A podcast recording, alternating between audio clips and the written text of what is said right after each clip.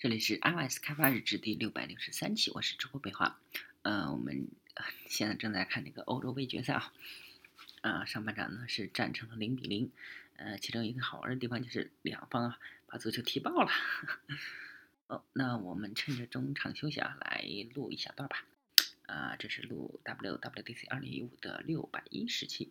呃，Metal Performance Optimization Technicals。啊，就是 Metal 性能优化技术。早上好，欢迎来到 Metal 性能优化技术。我是菲利普尼班尼特，来自于 GPU 软件性能团队。我们的特约嘉宾，特别嘉宾，来自于 GPU 软件开发者技术团队的塞尔哈特特凯。将为我们展示一个非常棒的新工具，对你的 Metal App 进行配置。我相信你会喜欢这个工具的。到目前为止，WWDC 上的 Metal 在 Metal Part One 新特性介绍会上讨论了 iOS 9和 OS X L Caption Metal 上 Metal 的新特性。在 Metal Part Two 新特性介绍会上呢，我们会介绍呃两个新架构 Metal Kit 和 Metal 性能着色器。让我们更容易的开发 Metal App。在最后部分，我们将回顾有什么工具适合调试和分析 Metal App。我们也将探讨一些关于 Metal App 中获得最佳性能的最优方法。我们来看看工具啊，Metal 性调 Metal 调试和分析工具。若你已经在 iOS 上做 Metal App 开发，你应该对 Xcode 以及配置 Metal 工具很熟悉了。现在我们将快速看一下。呃，框架调试程序，这里是 Metro App 中的一个单帧捕获。右边是一个框架导航器，显示所有的存在于框架内的状态和状调用。渲染编码器命令，嗯，编呃缓冲器分组。如果你正在使用调试标签，那么调试标签也会对它进行分组。是渲染 Attributes 视图，显示出任何深度和。网版 Achievement ment 外，呃，与现有的渲染 pass 有关的所有的 Color Achievement，它显示当前 Draw 调用的框架高亮区，这样你可以很便利的操作你的架框架。接下来是资源检查区，你可以从检查 App 所用的所有资源，从缓冲器到纹理到渲染 Achievement，你可以查看所有的不同的格式，呃，分开位图水平立方。形地图、TD 阵列啊，这些特性它都有。我们有状态检查器，它可以检查 App 上所有 Metal 对象的属性。接下来我们有 GPU 报告，用于测量现有框架上的微帧，并对 CPU 和 GPU 进行计时。此外呢，它也在框架中显示消耗最大的渲染和计算编码器，以帮助你缩小消耗最大的着色器和转调用的范围。最后，我们有着色器分析器和编辑器，这个工具很棒。可用来调试和分析着色器，因为它可以让你在联机中啊微调着色器，并对它们重新编译，这样你就无需对 App 重新编译了。后你或许已经知道了，所有的这些很棒的工具都可用来在 OS X L Caption 使 Metal App 工具能够很好的协助 Xcode 的使用，它可以让你在整个系统中分析 App 性能。现在你也可以使用类似 Metal 系统追寻呃寻踪工具的方法分析 Metal 的性能。这是 iOS 九的一个新最新工具，它可以让你在 GPU 呃 CPU 和 GPU 中分析 Metal App。我们来看一下，我们从分析应用中的 Metal API 使用开始，然后是驱动程序，再到 GPU，在 G GPU 呃你可以看到单独处理阶段，Visor X 片段随机计算，然后呢到真实的显示器硬件。现在哈尔。呃，塞尔哈特凯特凯将给我们演示这个很棒的新工具，欢迎他上台，谢谢你啊！啊，飞利浦，大家好，我想为大家展示一个非常酷的东西，Metal 系统寻踪。Metal 系统寻踪是最新 Metal 开发工具，Metal 系统寻踪是 Metal iOS App 上一款性能分析和追踪工具，是整套工具的一部分，它。啊，让你可以随时掌握应用的全系统概述。在显卡上，你也可以获得，让你获得细分到微秒的细节信息。我必须强调一下，它很重要。但是首次出现在我们的平台上的，幸亏有了 Xcode 7和 iOS 9，言归正传。我们继续来尝试一下，我将启动工具。我们在模板选择器上，你可以看到这里有个新的模板标志，Metal 系统寻踪 Metal 标志。我们将进行选择。这里工具很熟悉的人知道了，我刚才用他们当中的四个工具创建了一个新文件。在时间轴的左手边，可以看到这个工文件啊。我们来快速浏览一下这些工具。呃和在时间轴中显示的数据。我们继续在 iPad 上选择 Metro App 作为目标 App 和开始记录。好，现在 Metro 系统群中是一款工具内的记录工具，这个叫这个工具叫做 Window 的 Mode。呃，本质上说，它捕捉轨道形成环形缓冲区，这可以让你随时进行记录。重要的是，你呃，在你发现需要调查的问题，你可以立停止记录。这时候呢，工具将收集所有已经收集的追踪数据，处理一会儿。呃，以一个时间轴作为结束，时间轴看起来像这样。这里有很多东西正在运作。放大一下，你可以看到个清楚些。控制选择键，选择一个时间轴，我想要放大感兴趣的区域。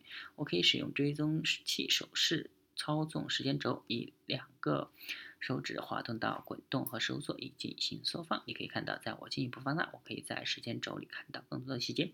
所以在这里我们有什么呢？基本上我们看到的是 Metal 应用图形处理过程中所有图层集合中图形深层信息。时间轴里不同的颜色代表每个框架不同的工作量。磁道本身相当的明。呃，厘米这里每个盒子代表每个框呃轨道的相关开始时间、开呃结束时间和所用的时间，从头开始，然后往下一直处理。我们使用 Metal 架呃框架的应用。接下来我们有显卡驱动，它处理你的命令缓冲区。如果你有任何着色器、编辑活动中等框架，它同样会在轨道中体现。这是由 GPU 引荐轨道进行追踪，呃显示在 GPU 中呃执行渲染和计算指令。最后我们有显示面轨道。基本上这就是呃设备上显示的框架。好了，这啊在这里你可以看到其他东西是这些标签，啊这边的两个标签 E buffer G buffer 和 lighting 啊是我用编码器标签的属性分配到 metro 代码中的编辑器里。这些标签带有与它们相关的工作负荷，沿着传递路径传送。这是的 Metal 系统寻踪中追追踪场景。渲染 pass 非常简单，我强烈建议你充分的使用它。这些东西太小，无法安装标签。你可以，呃，将鼠标选停在尺子上，就可以看到一个工具提示，同时显示标签和持续时间。基本上这里的轨道以顺序映射 Metal 指令沿着显卡传递路径运作的顺序。让我们继续跟随命令缓冲区缓冲器沿着轨道向下，在轨道顶端，我可以看到我的是应用使用的是 Metal 命令缓冲器和。编码器，尤其是这里，我看到的是命令缓冲器和渲染计算编码器的创建时间和提交时间。顶端有命令缓冲器，底部有相关的编码器。这个编码器是由命令缓冲器直接嵌入。其中而创建的，注意啊，这里有个箭头，箭头在进入下轨道命令缓冲器的提交时间上，在 Metal 系统寻踪中，代表这些箭头代表不同水平传递路径间的依赖性。例如，当提交了命令缓冲器，它的下一站是图形显示器驱动。如果将其可以放大，就会可以看到更多信息。看看我们获取到的多少信息。它真的真的很快啊！CPU 仍然在处理，几乎没有占多少内存。同样的，一旦编码器处理完毕，我们就可以跟随这些箭头了。这些编码器将被提交到 GPU 轨道，用同样的方式跟随箭头。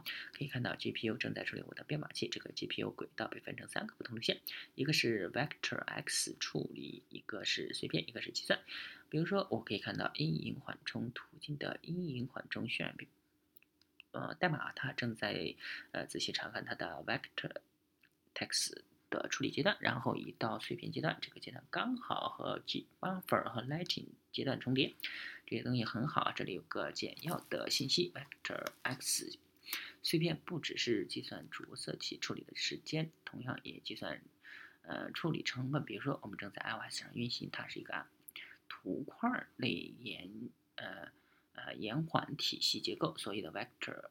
处理成本也将包含图块成本，这些需要记住。最后，一旦框架完成渲染，表面也将在显示器中结束。这点显示在底部的轨道中，基本上它显示框架进入显示器的时间，以及在里面待了多长时间。它啊，在它下面呢有同步轨道，显示的正是被与个别同步事件相应的峰值分开的同。不间隔。最后，在顶部有细节视图，细节视图和你在其他工具看到类似。它在选择的工具使用基础上提供环境细节。比如说，现在我选择了 Metal 应用工具，就可以扩大这个啊，看看所有的框架、所有的命令缓冲器与呃和与关 与有关层级的编码器。如果你想看精确定位，这个轨道就很有用。若我转到编码器清单，精确创建提交时间或进程的起始位置，非常有用。酷啊！这里是时间轴对应着呃图形管道，这是个非常强大的工具。iOS 九和 Metro 中是首次出现。那么要怎么用才能解决你的问题呢？或有问题的 App 是怎么样的？继续啊，我们将打开一个不同的轨道，为你进行展示。等下，飞利浦将为你详细讲解 Mate 的性能以及如何使用它解决你的问题。我将要简要的讲讲工具的工作流程和一些小窍门。首先是你需要关心你的 CPU 和 GPU 并行。你可以看到我打开的标有 Problem Run 标签的轨道啊，比我们上一个轨道要稀疏啊，因为我们有不少同步点啊，在这些点里，事实上 CPU 正在等待 GPU，你需要确保。将它消除掉。同样的，需要寻找另一个有用的东西，就是你在时间轴里看到的模式。这些框架都是同一场景的一部分，所以它们的时间局部性很高。任何你看到的分歧可都可能指向一个问题。你应该进行调查。另一个重要的东西是显示面轨道。理论上，若帧速率目标是六十帧每秒，这些面将在显示上停留一个单一的 vsync 间隔。所以我们可以看到，每 vsync 间隔显示面就会被交换。比如，呃，这个特别的框架停留了三个间隔，所以我们以二十 fps 进行运行。另一个非常有用的东西是着色器编辑轨道。不管是着色器编辑器何时在轨道里开始生效。他们都直接为你显示相关信息。需要特别避免的一件事是将工作提交到着色器编辑集中等框架。啊，因为它将浪费你的 CPU 周期，这个周期你原本可以用在其他的事情上。飞利浦等会儿将介绍一下这点啊。最后呢，你应该尽早的并经常进行分析，像这样的工作流程将帮你解决问题，而且可以让解决问题变得简单。Xcode 通过为创建产品提供一个配置文件启动选项，对你有所帮助。它将自动创建一个已安装在设备上的 App 的发布版本，启动一个快啊，按照你选择模板进运行的工具。好了，这是 Mate 的系统追踪，适合所有的支持 Mate 的 iOS 设备，你可以试一下。我们期待你的反馈和建议。现在有请飞利浦上台。OK，那这一期呢，我们就先到这儿吧。啊，因为马上那个下半场就要开始了，大家可以关注新浪微博、微信公众号、推特上 iOSDBLG，可以看下播客 iOSDBLG 点 com，拜拜。